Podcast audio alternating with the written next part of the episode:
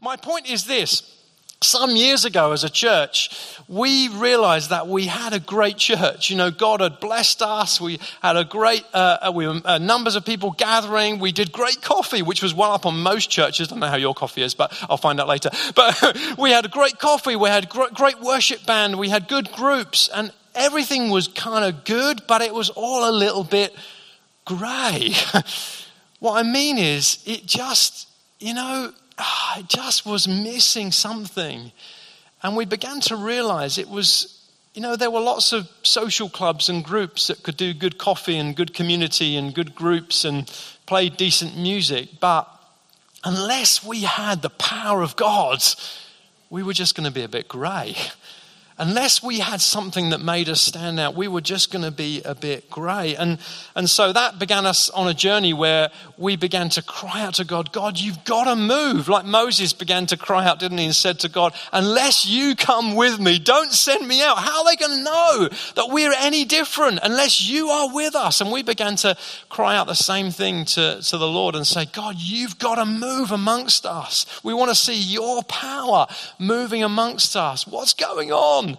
And, and so we began to cry. And then we, we uh, uh, audaciously set a goal. And the goal was that we would see 30 miracles on the streets in five years. That was our goal. 30 miracles on the streets in five years. And when I announced the goal from the front on a Sunday, there was a sharp intake of unbelief. Because not, not only had we never seen one on the streets, we'd never really seen anyone healed in church. I mean, this is like 14 or 15 years ago. We'd never seen anything really. And so people were like, and the mathematicians began to work out, well, that's one every other month. And, and we haven't ever seen any. And how is this all going to work? And, and, uh, but I, this is what we set ourselves to. And then so January kind of came and went, and, and then February came and went. And because I, I have a maths background, I realized that, oh no, we're in March already and we're behind. You know, statistically, we needed one every other month and we're behind already. And then, and then somebody got one a guy got one. Literally, he plucked up the courage to pray for a lady on the train because we began arguing about, well, does on the streets mean, you know, if it's in a shop, does that count? Or, you know, does it have to be on the pavement? You know, Christians can get very technical when they get under pressure. Anyway, so we decided, no, no, anyway, as long as it's outside of a church meeting, that counts. So he was on the train. He prayed for this lady. She was popping pills for a neck pain. He found out. He prayed for her and she was totally and instantly healed. In fact, she got off the train and said, said to, to husband, who they met on the station, This guy has just healed me. And then he had to kind of correct her theology and know it was Jesus, but we didn't care. we got one, a real one. And then by the end of that year, we counted up. And instead of 30 in five years, we'd seen 69 people healed on the streets in one year. And we realized that the Lord was doing something amongst us, that He was wanting to move us from where we were to a new place. And, and we've been on this journey since then of, of we want to see it uh, this become a normal part of, of Christian life, not just in the UK, but all over the nations, and, and from the youngest to the oldest. And, and just at a Catalyst uh, festival, we have a festival every other year where we gather, uh, any you can come uh, uh, to the festival together, and we gather four or 5,000 people. And a couple of years ago, I asked Nikki, who oversees part of the kids' ministry, I said, I want you to get the kids up the front and show the adults what they can do. She said, Well, what should I do? I said, Just blow them away with what God is doing with the kids. She's like, All right. So she gets these kids up the front, about 20 of them. They were between six and eight years old. Um, none of them had ever brought a word of knowledge in a meeting before. So they were all kind of fresh recruits from that festival. They'd been trained over a couple of days and they got up the front, one by one, with a microphone up the front and saying, and they brought words like this I, there's a guy here, you're in a in blue zone, you're in a green tent you're 68 years old and you've got a pain in your shoulder, in your right shoulder, would you please stand up? And one guy stands up out of 4,000 people. And literally, I was on the stage looking, and the adults were like open mouthed.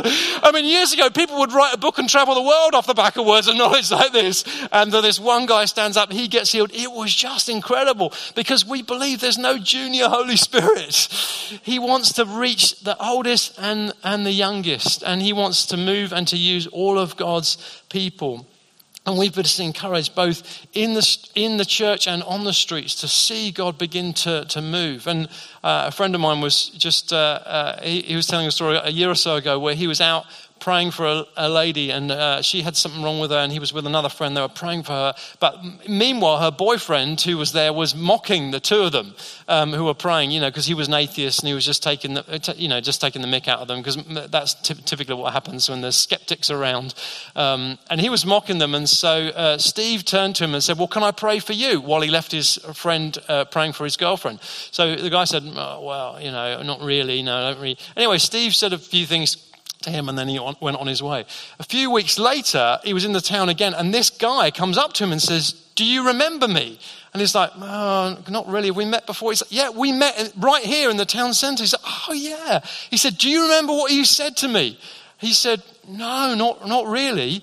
He said, You said to me I was going to get hit, I was going to get knocked down, but get straight back up again. Well, the day after, I got hit by a bus. He said, I got hit by a bus and then I got straight up the ground. In fact, the bystanders who were there said they could not believe I hadn't been killed. But I hit the deck and I jumped straight back up again. I wasn't injured at all. So he said, Wow, I think God may be speaking to you. Do you want me to pr- pray for you again? He's like, No, I do not want you to pray for me again. but that guy's worldview was changed. His worldview was changed in that moment. And so I just want us to, to take a few moments before we're going to get a chance to pray for God to do just in out in this town here, but across the nation, what he wants to do. Any, anyone up for that? We want to seek God for his power to saturate this town. Let's, if you've got a Bible, you turn to Mark chapter 1. And we're going to read uh, just a few verses. Mark, uh, Mark, sorry, Mark chapter 2. We're going to read verse 1 through 12. And it says this uh, When Jesus returned to Capernaum several days later, the news spread quickly that he was back home. Soon the house where he was staying was so packed with visitors there was no more room, even outside the door. While he was preaching God's word to them, four men arrived carrying a paralyzed man on a mat. They couldn't bring him to Jesus because of the crowd, so they dug a hole through the roof above his head. They lowered the man through in, on his mat right down in front of Jesus. Seeing their faith, he said to the paralyzed man, My child, your sins are forgiven. But some of the teachers of religious law who were sitting there thought to themselves, What is he saying? This is blasphemy. Only God can forgive sins. Jesus knew immediately what they were thinking, so he said, Why do you question in your hearts? Is it easier to say to the paralyzed man, Your sins are forgiven, or stand up, pick up your mat, and walk? So I'll prove to you that the Son of Man has the authority to forgive sins. Jesus turned to the paralyzed man and said, Stand up, pick up your mat, and go home. The man jumped up, he grabbed his mat, and he walked out through the stunned onlookers. They were all amazed and praised God, exclaiming, We've never seen anything like this before. We've never seen anything like this before. So, just that, that story and a few other scriptures, I think, will draw a picture for us of the key foundations that we need to ask God for, that we need to put in place to take steps forward in soaking our communities with the supernatural power of God. And the first is this we've got to have an understanding that it was Jesus' intention to build supernaturally natural communities. We've got to believe the first foundation is this what Jesus intended. This is what he wanted who we are, what he wanted his church to look like. It's not an optional extra, it's core to who we are as communities. And, and you notice that because this starts at home. Notice that this is in Jesus' hometown, it's in a, a place that he frequently stayed, it's in his locality, it's in that place. It starts in the natural. This is not a story that starts on a crusade somewhere in front of thousands. This is a story in a very natural setting. It's a natural place. This was the normal Christian life. Obviously, there were some things that Jesus did that were unique to him. No one else is going to die for the sins of the world. But there were other things that he did which he said, these are a model for you. And, Jesus was um, creating an environment that his disciples were learning and looking at what he did and seeking to emulate. In fact, he said later, the, the, great, the he who believes in me, the greater things he'll do because I'm going to the Father.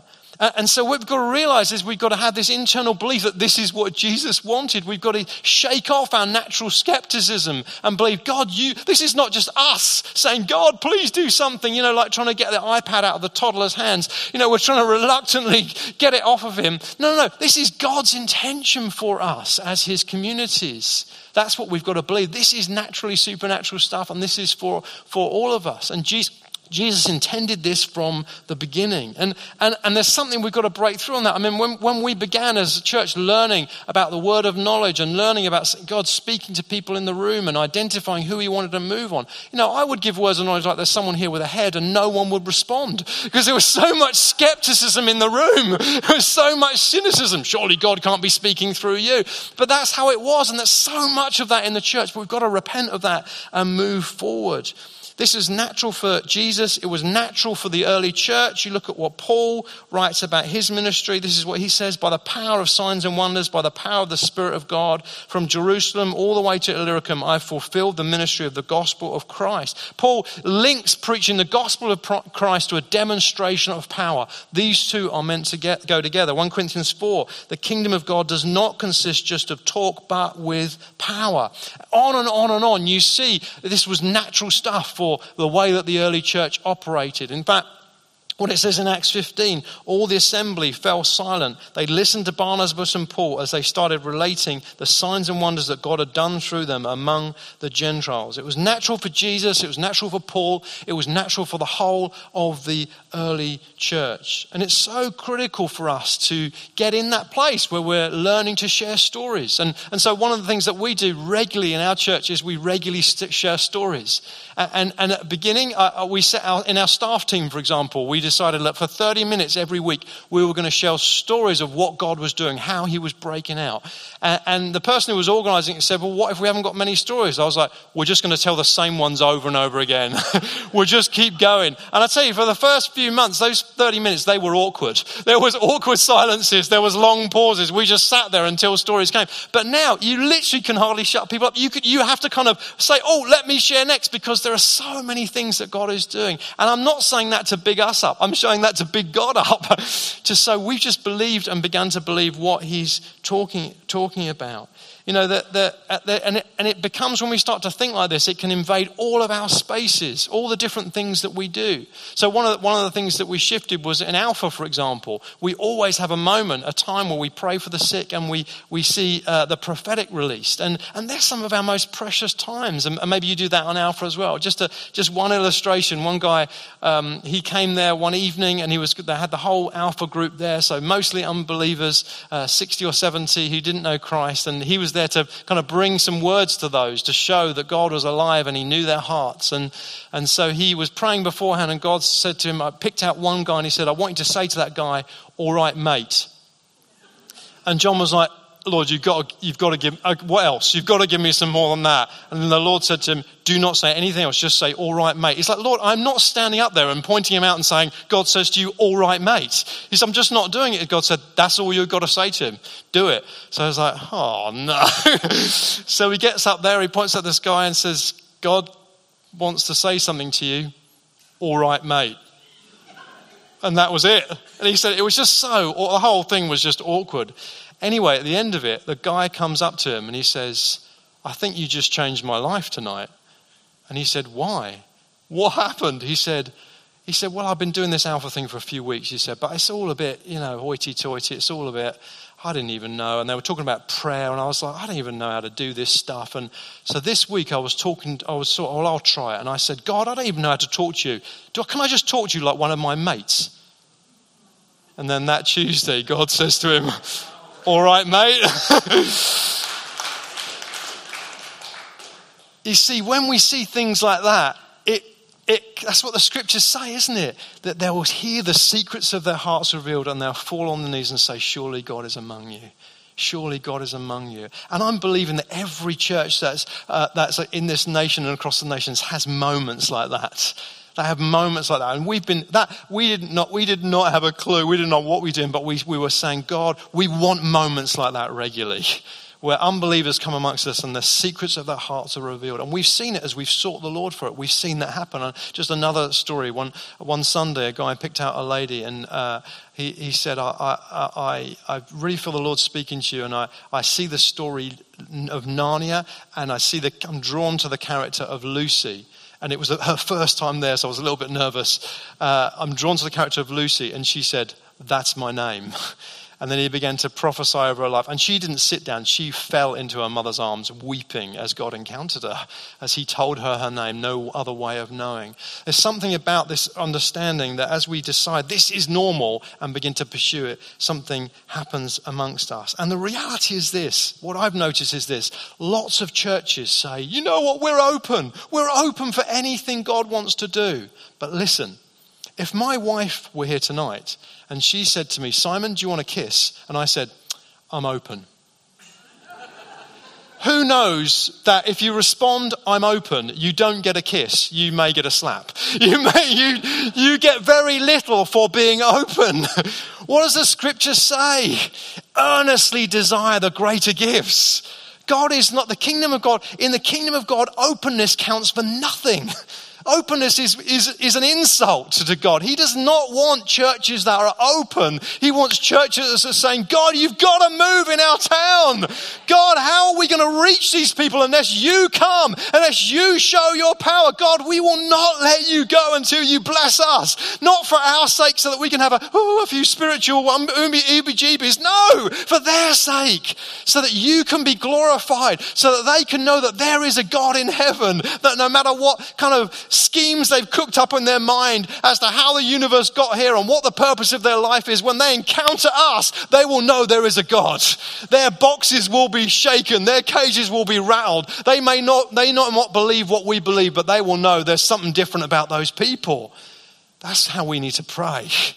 That's how we need to seek God. Not, God, we're open, whatever you want to do. No, God, unless you come, we are sunk. How are we going to reach them? That's how it's got to start. Second thing is this this sense of faith and expectation. This is what it says. When they couldn't get to him because of the crowd, they removed the roof above him and they made an opening. They let down the bed. And when Jesus saw their faith, he said to the paralytic, Son, your sins are forgiven. The reality is this there's a sense that when we partner with the Lord, we've got to come with this sense of faith and expectation. You know, uh, this is how it describes uh, faith. It says this When we come to God, we must believe that He exists and that He rewards those who seek Him. When we come to God, we must believe that He exists and that He rewards those who seek Him. You see, there are lots of Christians who believe that God exists, but they don't believe that He rewards those who seek Him. It's that second bit that I believe makes up true faith. It's the expectation that God is going to come, that God wants to move, that this is his idea, not ours. The, the reality is this this group of guys, as they brought their friend, created an atmosphere in which the miraculous could happen. And that's what our churches should look like. They should look like places where we create an atmosphere where God can just rock up where he can do the stuff that he wants to do because there is such a sense of expectation. Our expectation has got to be in these things. They knew that if they could just connect with the presence of Jesus, that something would happen. They, they knew they had to get through the crowd, they had to clear the stuff out of the way.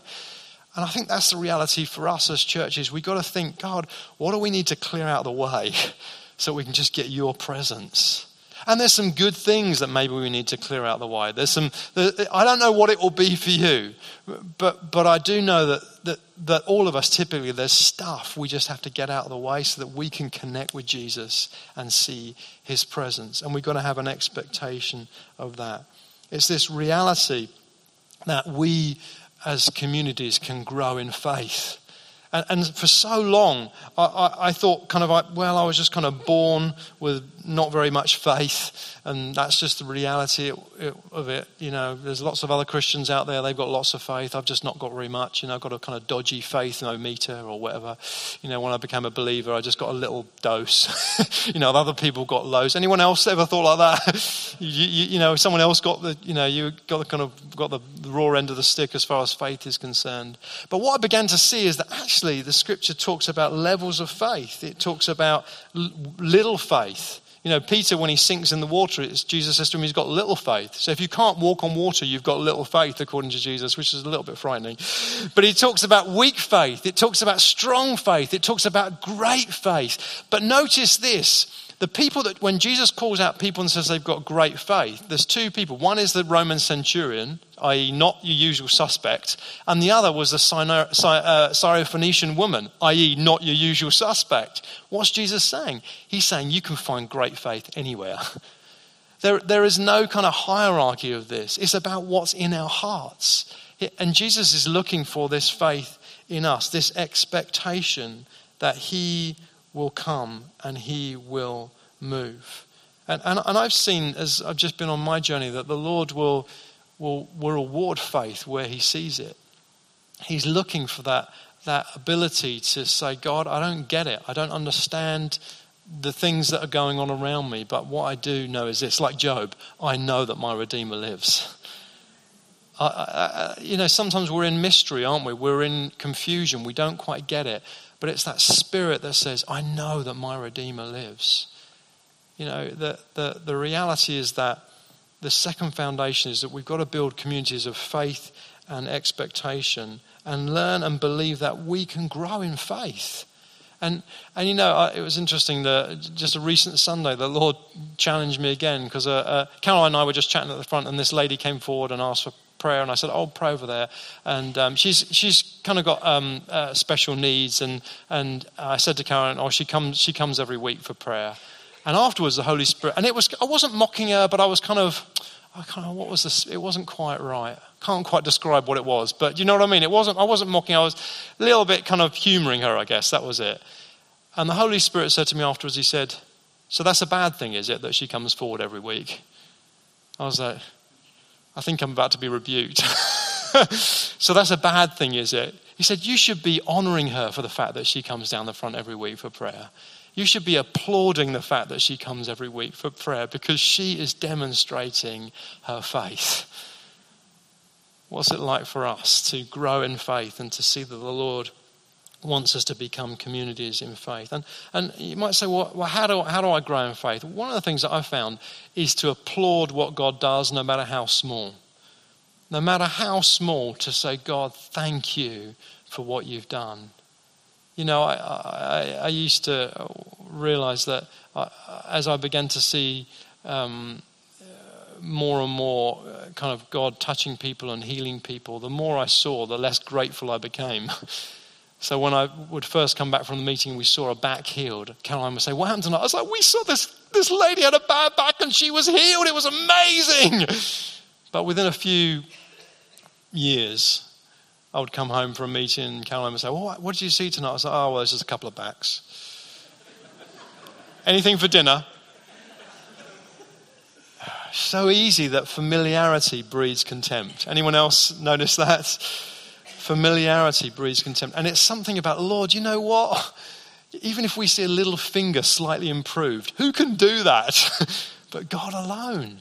We grow in faith by, by applauding what God does and thanking and keeping with this tender, grateful heart for all that He does. Not just for healing, but for any kind of kingdom breakthrough. I've got to move on. The third foundation is this the removal of blocks. Some of the scribes were sitting there questioning in their hearts, Why does this man speak like this? He is blaspheming.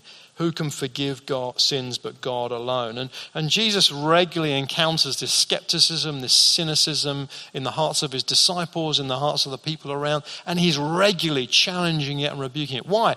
Because the reality is this kind of stuff just blocks what God wants to do. He's looking for clear, pure channels who he can move through. And, and a sense of skepticism and cynicism and mockery is just not going to get what we want to get. It's the antithesis, it's the opposite of faith that we're looking for. And it's for each of us to examine our hearts. I've had to examine my heart over and over again and say, God, get any of that stuff out of me. And my big fear was that I would be naive, you know, if I, if I just believed every story on the internet, it would be, well, I'm not saying believe every story on the internet, you know, but what I'm, we, we don't credible witnesses around us say that they've encountered God. We believe them. we, we don't allow this skepticism, cynicism. You know when it's operating because when someone tells you that God's done something, your immediate thought is, oh yeah, like, it's probably not as good as they think it is. Or it probably won't last. I mean, I remember the Lord really rebuked me about this because um, I, I was in a, a meeting, and it was a large meeting. I'm not saying that just to make myself sound bigger, because it doesn't, as you'll see by the end of the story. And there was about a thousand people there, and we prayed for the sick. And this guy came up, and uh, for, to testify at the end. And he was handing, holding this blue plastic thing. Now, the backdrop of the story was I'd been saying, God, give us the meetings again where we see wheelchairs and crutches and things left at the front because people are so dramatically healed. That's the backdrop. Months of praying that. This guy comes forward. He's holding this blue plastic thing. He wants to share his testimony. He gives me the blue plastic thing. I don't even know what it is. He says over the microphone, That is my back brace. I've had a chronic back injury. I've worn that back brace for 15 years. God just, someone just prayed for me and I just got totally healed. And I was like, wow, that's amazing. Is there anything you couldn't do before? He's like, well, I haven't touched my toes for years. I was like, can you do it now? He touches his toes in front of everyone. He's like pain free. He's completely healed. As he gets to step down, I get to go to give him back the back brace. And have you ever tried to give something to someone and they won't take it? Have you ever had that thing?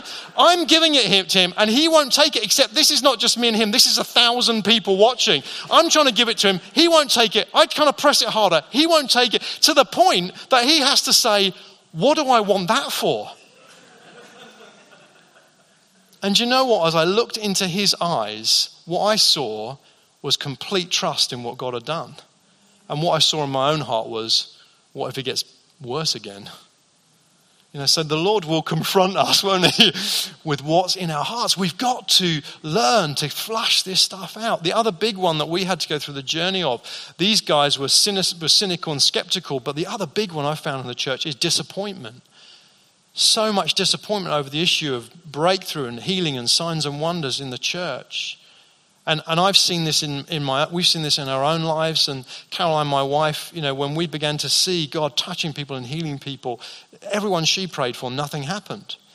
And, and she began to seek the Lord, saying, Lord, you know, this is not fair. I mean, there must be some benefits to being Simon's wife, you know. surely I should, surely when I pray, you know, I'm Simon's wife, surely something, why has nothing happened? And the Lord immediately said, It's because of Julie. Now, Julie was a friend that Caroline had prayed for when Julie was 16 and Caroline was 17. Julie was in a car crash and she went into, she got killed. She got, it was in a car crash and went into a coma. And Caroline and Julie's boyfriend at the time, or brother, I think it was, went to Julie and prayed for Julie to be healed. And, uh, and in fact, she didn't. She wasn't healed. She died. In fact, they then prayed for her to be raised from the dead and she wasn't. And the Lord said to her, You were offended with me over Julie and you've never moved on. And she realized that she had to repent of carrying that fence and, and had to bring it to the Lord and say, God, I don't get it. I don't understand why Julie died, but I'm not God, and you are. You don't owe me an explanation. I'm going to pray for the sick because that's what you told us to do. I'm going to pray out of obedience because that's what you told us to do. And immediately she began to see miracles and healings around her. She hadn't thought about Julie for 16 years but she'd carried that offense, that disappointment in her heart. And you say, well, Simon, aren't we going to get disappointed if we go for this? And this is the reality. This is what I believed. And what I said to our church, I said, look, here we are. We never pray for the sick. We never expect the impossible or the miraculous. And we're safe. We're safe from disappointment because we're not expecting anything. And here is eternity where there'll be no more pain and no more crying and no more suffering. Anyone looking forward to that day? but there's this space in the middle where we seek to say, God, bring your king, let your kingdom come. And we have an expectation and we have a belief, and we will be disappointed. There will be times when we won't see the breakthrough that we're expecting, but there'll also be times when we will. There'll be times when we wonder, why hasn't the kingdom yet come? And there'll be times when we see the kingdom on earth as it is in heaven.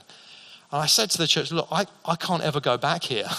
I'm kind of ruined. I've got to live here for the rest of my life, no matter what it takes. And that has been the reality. We've seen great heart attack. We buried our worship leader who got, who got uh, uh, cervical cancer. We buried one of our other long standing members who got. We've seen great heartache, but we've also seen incredible breakthrough. And I believe that the people who are going to see their sounds impacted by the gospel of Christ are those who are willing to live in this space. That's what you see in the early church. Paul writes, he says, I left Epaphras sick. He doesn't explain it. A few months later, he's in Malta. It says he prayed for the whole island, all who were sick on the island, and he healed the lot. He doesn't explain that either. He lived in this kingdom reality, this tension. He'd somehow managed to flush disappointment and anything out of his heart and say, Lord, you told me to preach the gospel and heal the sick, and that's what I'm going to do no matter what happens around me. He left his good friend sick, and yet he sees a whole island healed. He doesn't explain, Luke doesn't explain either thing. He just says, That's the reality. That's how the early church lived. Jesus saw everyone healed. If he were here tonight physically, you would Every one of us will be healed.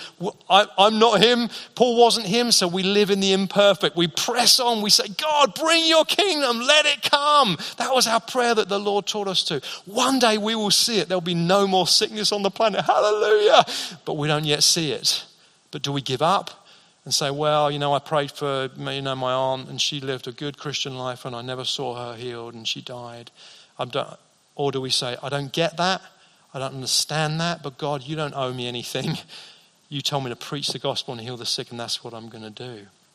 We have to choose where we're going to position ourselves, and flushing that out of our, our hearts, removing the, the blocks, is absolutely critical. The fourth foundation is this that we've got to increase our use of the gifts of the Spirit. We've got to start to expect. You guys all right? You, stay, you still with me? We've got, to, we've got to expect God's gifts not to be trapped in the church, but to be out on the streets. And we've got to take some risks. We've got to, we've got to expect that. You look at this story with Jesus, he used the, the, the gift of discernment in this setting. He understands, he discerns what's going on in their hearts. He uses the gift of healing. And, and, and the reality is, we have to as communities just take the risk. And we have to create an environment where we learn to practice and to demonstrate the gifts. That's one of the things that we've learned. We have a, a, training course where we have learned to practice. And one of the things that we do is we create an atmosphere where we celebrate not success, but obedience. Because anyone know it's scary to go out on a limb? it's scary to stretch yourself. And so we'll train people to, to go out on a limb and, and to, to, to, to say, so you'd hear a story there one evening, and someone will say, You know, I was in the baker's, and I felt the Lord say to me that the baker had a bad back.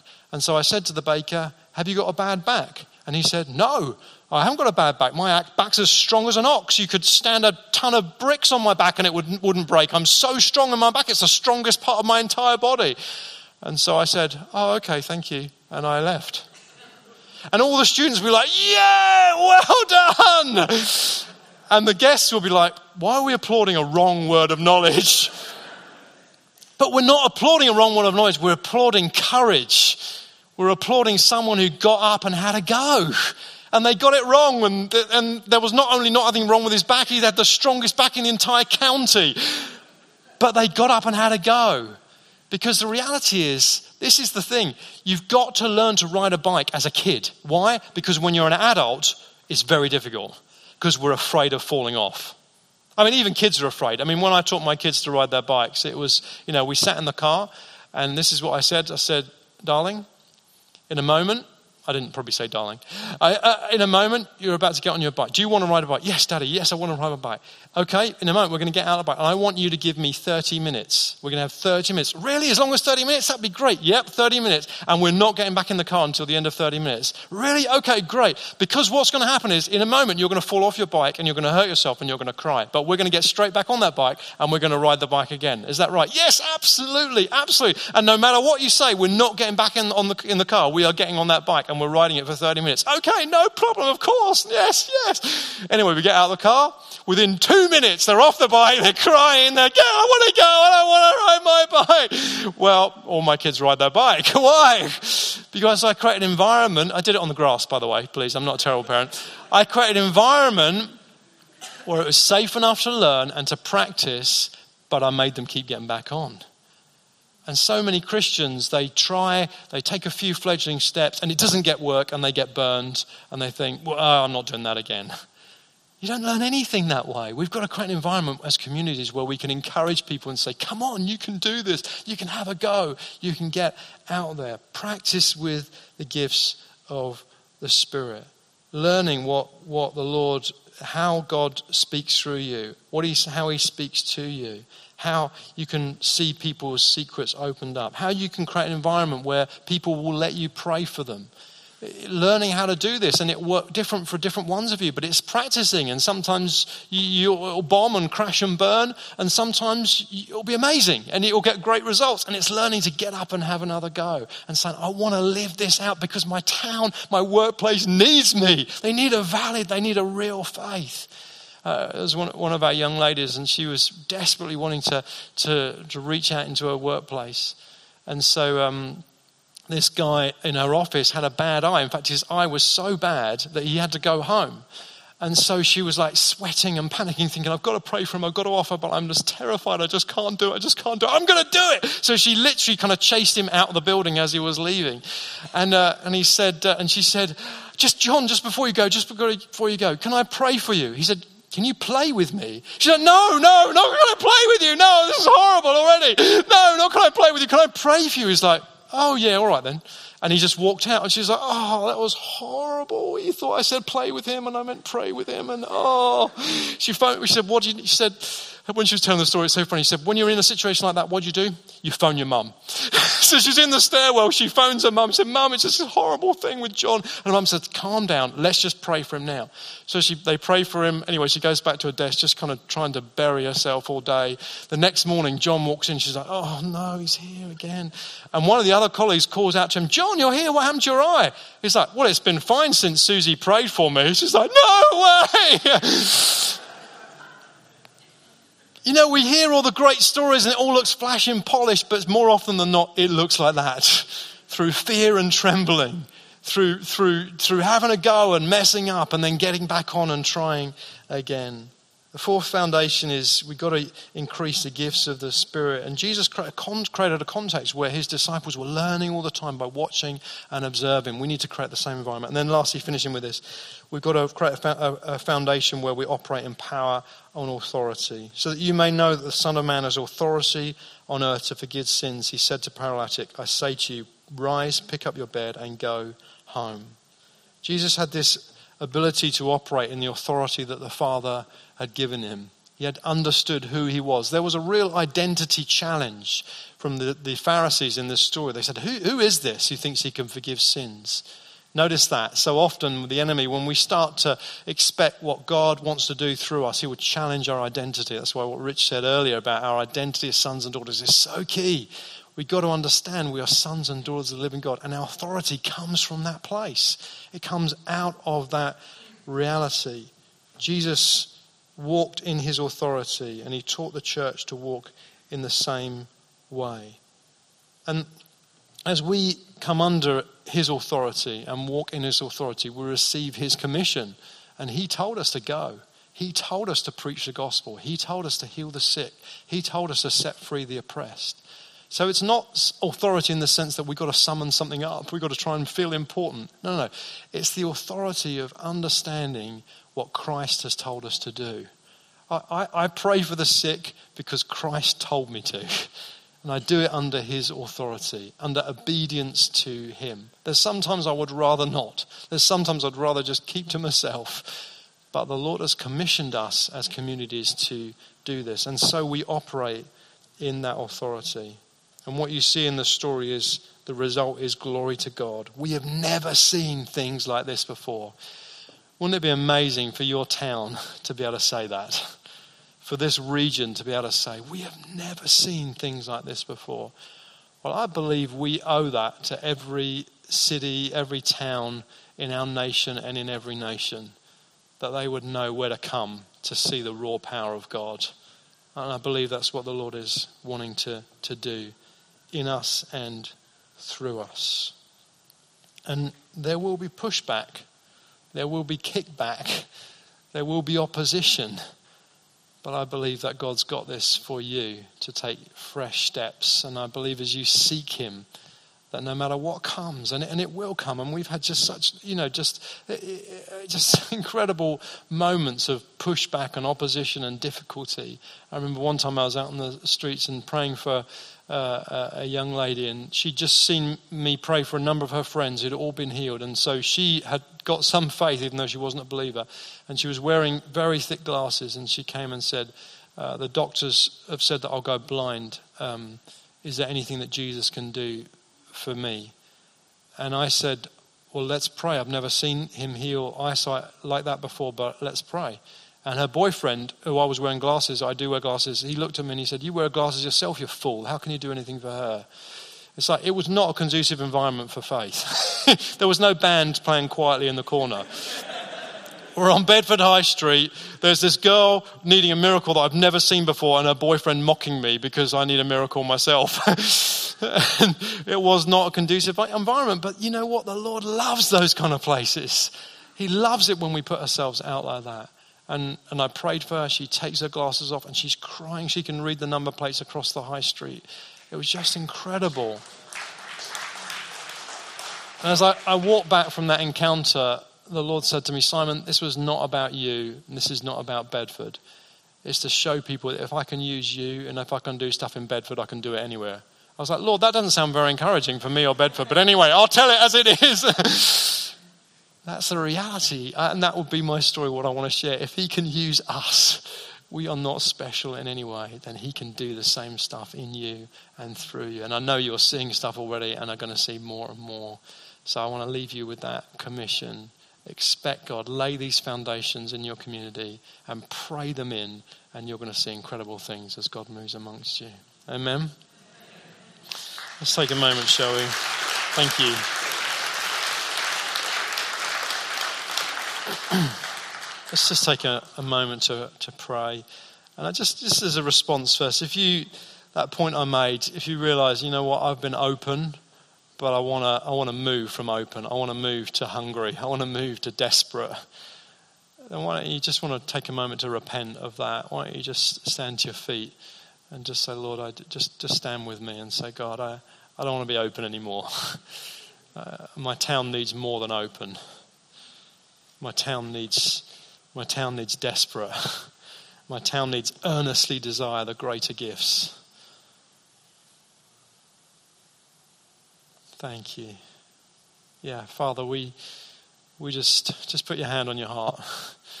Father, we just stand, and, I, I'm standing as well because I'm, I'm not desperate enough. I, I, we stand together as a, as a corporate repentance and say, Father, forgive us for just being open. Forgive us, Lord, for just, yes, and yeah, we'll do it, whatever you want to do. God, we, we recognize tonight together that you don't want open, you want desperate. You want a people who cry out and keep crying out until you move. Keep crying out until you come. Keep crying out until you fill us with power again. We're just seeing a shadow of what you've seen. Even in, even in this nation, you've seen and done so much more than we're seeing. And we say, God, do it again. do it here. Do it in our hearts. Do it in our community. Why, Lord, why not us? Why not today? Why not in our, our generation? God, they need it more than ever. They're more lost than ever. They're more desperate than ever. God, we want to be your hands and your feet, bringing the love and the power of Christ to a desperate and lost nation.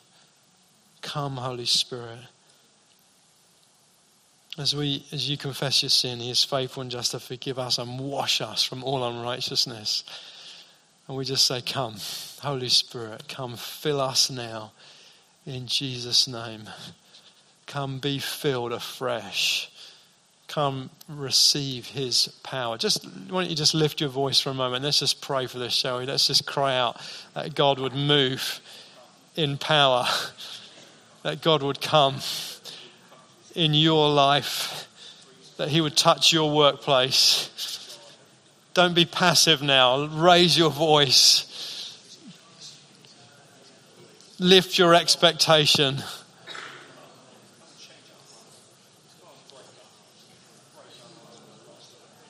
Whoever comes to God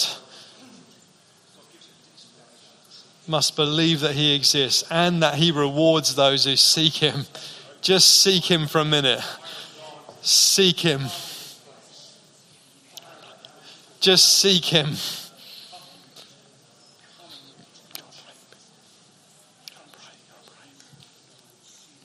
Come, Spirit of God. Just, just push in for a minute longer. Let's pray. Let's cry out as if our lives depended on it. They do. The lives of, the lives of people in our town depend on it. Depend on Him moving. Say, Thank you, Father. Thank you, Father. Thank you, God. Thank you, God. We are desperate for you, God. We say, Lord, move afresh in your power. We don't want to be passengers in the next move of God. We want to be right in the thick of it. we want to we want you to use our hands and our words. Come, Lord, fill our hands with power. You said as we lay hands on the sick, we'll see them recover. Come, Spirit of God, come anoint us, your church afresh. Come, fill our words with words of knowledge that will reveal the secrets of hearts. Come, release your authority in fresh measure to set the oppressed free. Come, Lord God. We are desperate. We are desperate. We just say, electrify us now with fresh power from on high. Come electrify us, your people. We say, do the things that you've done before. Do them in our day. We've heard of your fame do them in our day, in our time. Our town needs it, God. Our neighbors. Think of your atheistic neighbors and friends and work colleagues and cry out that God will move in power to shake them out of their apathy. They've been indoctrinated and blinded. Pray now that your region would not just have a gospel of words, but have a gospel of power that it'll be saturated with signs and wonders. Come, Spirit of God. We cry out to you. We're desperate. We're not just open, God. We say, Come, equip us and fill us. And don't just pray for your neighbor, pray for you. The scriptures say, earnestly desire the greater gifts. We're too polite as Christians. You can pray for your neighbor later, pray for yourself. Say, God, I want to lay hands on the sick. I want to see them recover. I want to prophesy the secrets of people's hearts. I want to have the gift of discernment to know why they're bound up. I want to do it, God. I don't just want to witness someone else doing it. I mean, that's good as well. But God, use me. Here am I, God. That's what Isaiah cried out, wasn't it? Here am I. Send me. Send me, O oh God. Send me, O oh God. Come, Holy Spirit. Come, Holy Spirit.